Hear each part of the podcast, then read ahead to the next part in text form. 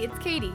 Welcome to Party of One Podcast, where we are going to talk all things faith, lifestyle, and friendship. Sit down with me on Wednesday nights and just consider me a best friend. Trust me, we'll get there. Grab your ice cream, slap on a face mask, and get ready for some embarrassing stories. Welcome to the party. Hi, you guys. Happy Wednesday. Welcome back to the party. Super, super happy that you're here, spending a little bit of time with me. I'm really looking forward to everything we're going to touch on and talk about in this episode. I also wanted to just, you know, say I hope that y'all enjoyed last week's episode with Mama Nelms. Um, I really did. I love having someone to kind of bounce off of when I'm, you know, having conversation. I think it's easier, especially when I'm sitting here recording. Granted, I can talk a lot, but it's easier to just have a conversation with someone. So with that being said, I want y'all to be on the lookout for a lot of upcoming episodes with some really awesome special guests. Um, some are people that I know personally in my life, and others are people I've never met before outside of the creative space of Instagram and social media, which I find really amazing because I know they're people God put in my life for a reason, and we're just building this really cool community, and so I'm I'm really looking forward to that. Um, all right, with that being said, let's just get started with today's episode. Have you ever been to, like, a friend's wedding or something, but you're, like, single as heck?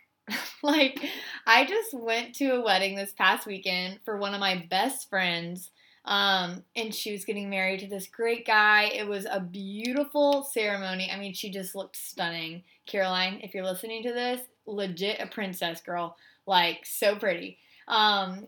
But it was just so beautiful, and everyone was so excited to celebrate, and I was just like, at first, I was kind of like, oh my gosh, I'm so jealous. Like, what, how did you find this guy? Like, dating apps, let me hit them up, come on. She has, like, a really cool story. Maybe maybe I should bring her on here one day. Like, they literally met on, I think it was, like, Bumble, and went on a date, and now they're married. So, really cool story. He's amazing. Not to mention, he can cook some good pot roast. So, um, but I'm like, where is this guy at for me? Like, I, oh my gosh, the number of guys that I've talked to that are just like, eh, check out, mate, leave, thank you, next. I, I can't even count. So, I'm just sitting here at this wedding. We're in the church, and she walks down the aisle, and he's, like, crying at the front of the altar, and I'm, like, thinking in my head, like, if I don't marry someone who cries when I walk down the aisle, we're going to have a problem. I'm going to turn back around. Okay, we're going to start this again, and, you know. But, like, the point is, it is so hard sometimes when you're looking at all these people in your life who are in committed relationships, starting families, um, getting married. And it can be discouraging to your own season in your life. But that is just it. I I realized after I kind of put that aside and just started to enjoy the wedding and enjoy the reception, um, God has me in my own season for a reason. Like, we aren't all on the same path, on the same journey, meant to be doing the same things at the same time. That would get hella boring, let me tell you.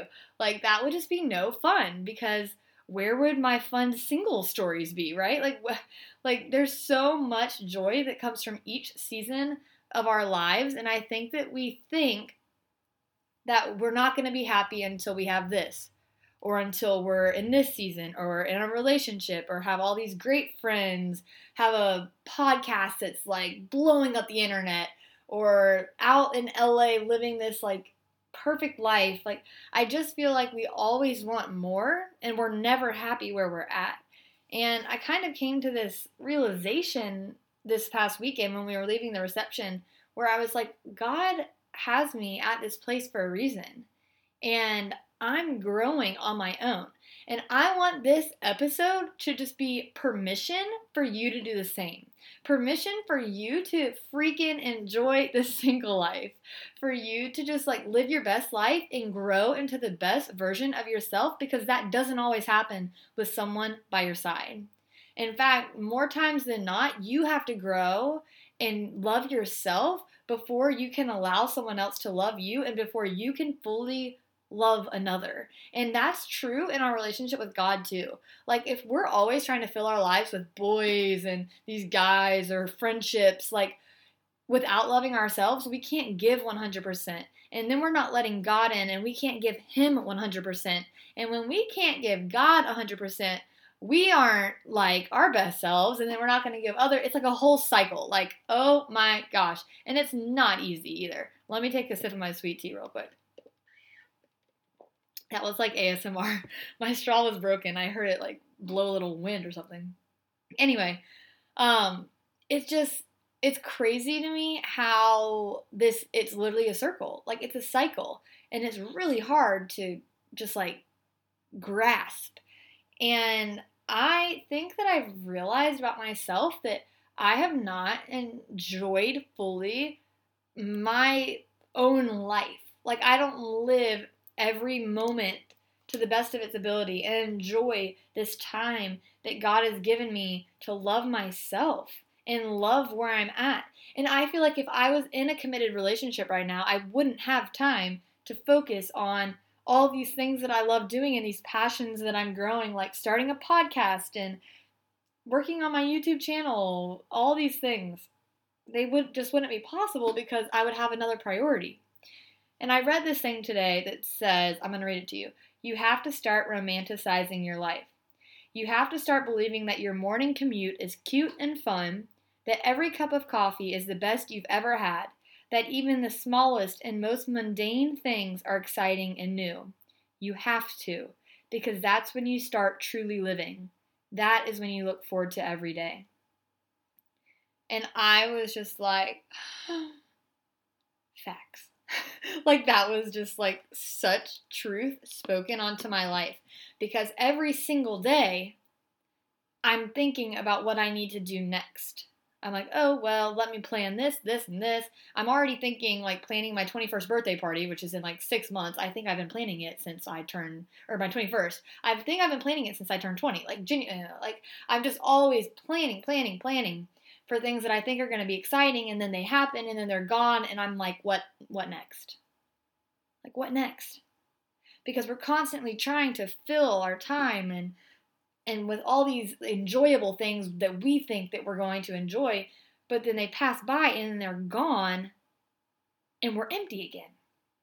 And it's like, what next?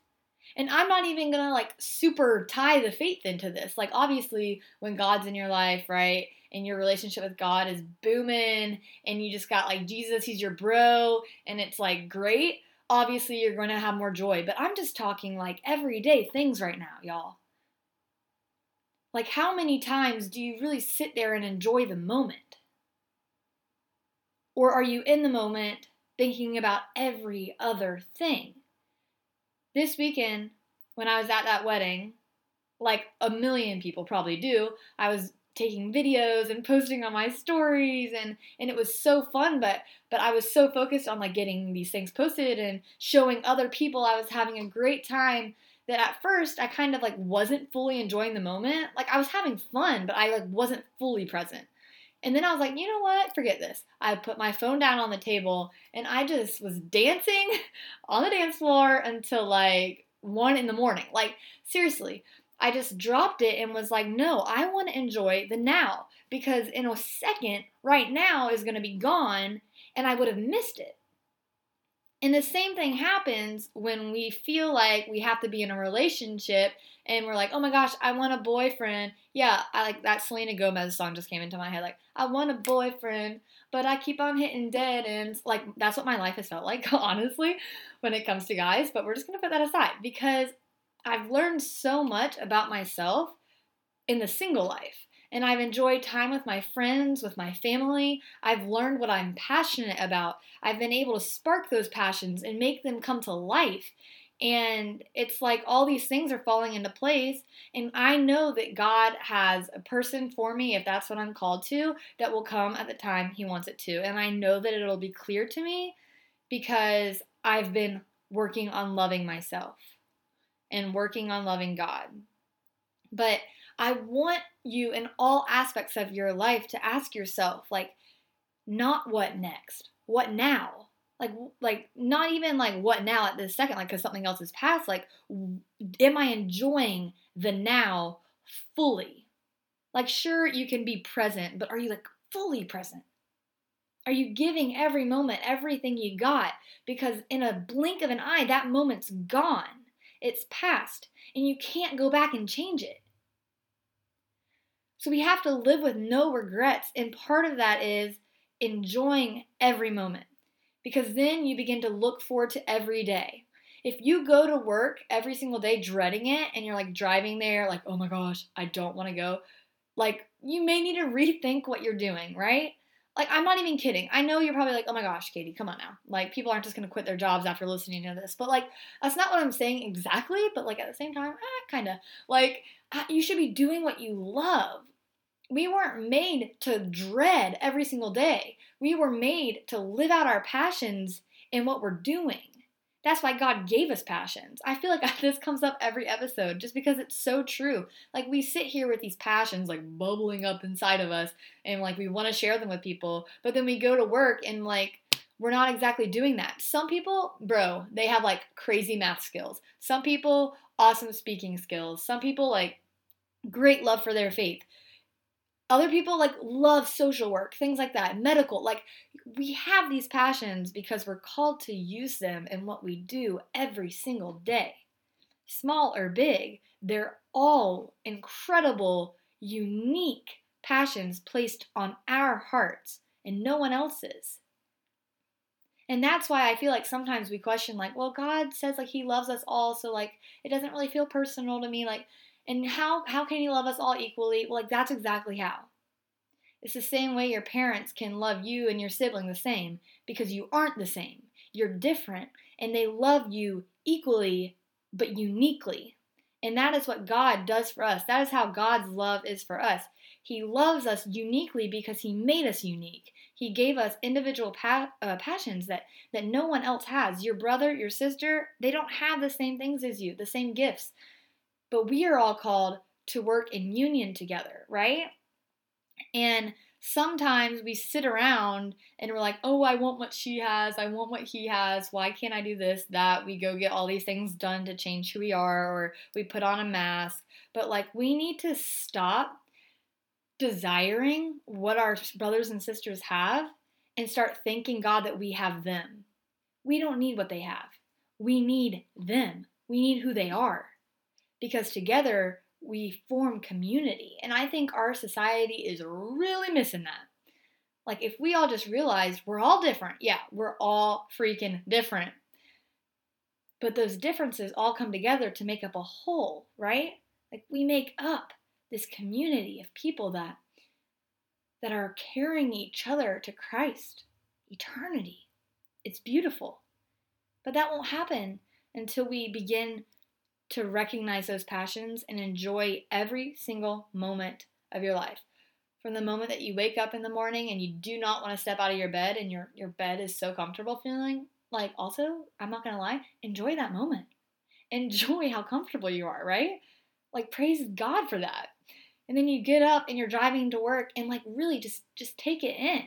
I mean, do you take it in, or do you just drive every morning to work because you've memorized the route, right? And it's like nothing to you. But like, try to focus tomorrow morning on like something that you never did before and really enjoy your drive. Put on a podcast, listen to music that you love, things that lift you up. And then when you're at work, just be positive and be grateful and be thankful and, and do your best. Because then you, when you leave, you'll feel like, wow, I actually did something today and I actually enjoyed it and I made a difference. We can be really stagnant in what we do. And maybe that's why we don't see a lot of change in our lives. We go day by day by day, so routine that we've lost the intention of the routine. So my challenge to you is, one, obviously this really, this whole thing was about like, you know, being content with who you are, enjoying every single moment, not desiring to be in another season of your life, and enjoy your single life. Oh my gosh, we grow to love yourself. But then more than that, we shifted into love every moment too. Love your neighbor. Love each and every thing that you encounter in your day. And then you will look forward to every moment of every day. You will overcome your fears. You will begin to be grateful. And then we'll be able to form community. Until next Wednesday, I'm praying for you guys. Bye, friends. Have a great week.